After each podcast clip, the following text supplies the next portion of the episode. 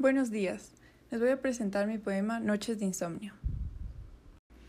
En mi poema Noches de Insomnio, que dice, Hermosa luna, en tu gloriosa luz escondes secretos, tan misteriosa en tu lumbre siempre brillante, iluminas mi camino.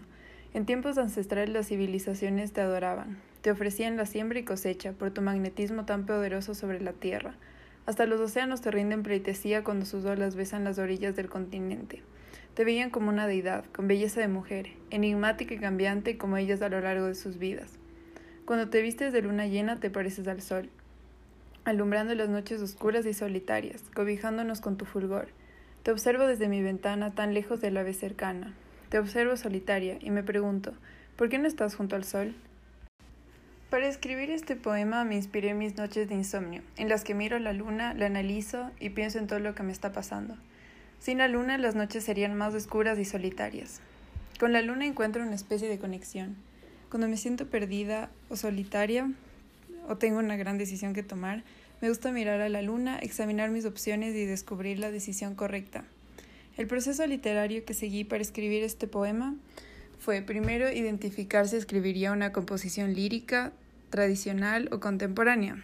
Escogí seguir las reglas de la poesía contemporánea por lo que mi poema no sigue ninguna estructura de la poesía tradicional, al no tener rima y los versos no tener el mismo número de sílabas métricas. Luego seleccioné el tema principal, que es la belleza de la luna y su poder magnético sobre la Tierra. Sin embargo, al final del mismo quise resaltar que pese a ser tan bella es algo solitaria, ya que al ser el Sol y la Luna ambos astros poderosos, no pueden estar juntos. El lenguaje que utilicé es serio, por el mensaje que quería transmitir.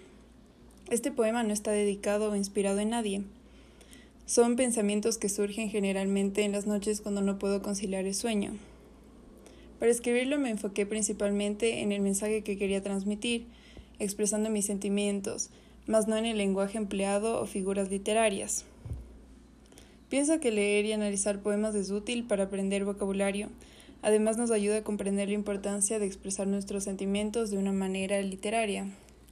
A lo largo de esta unidad leímos autores de ambos géneros poéticos. Sor Juana Inés de la Cruz, perteneciente a la poesía tradicional.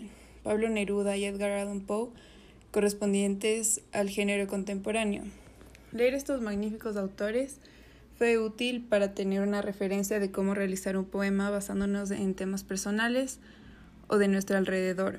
Conocer la trayectoria de estos poetas también me ayudó a comprender el significado de sus escritos y las metáforas que usaban. Gracias por su atención, espero que lo hayan disfrutado.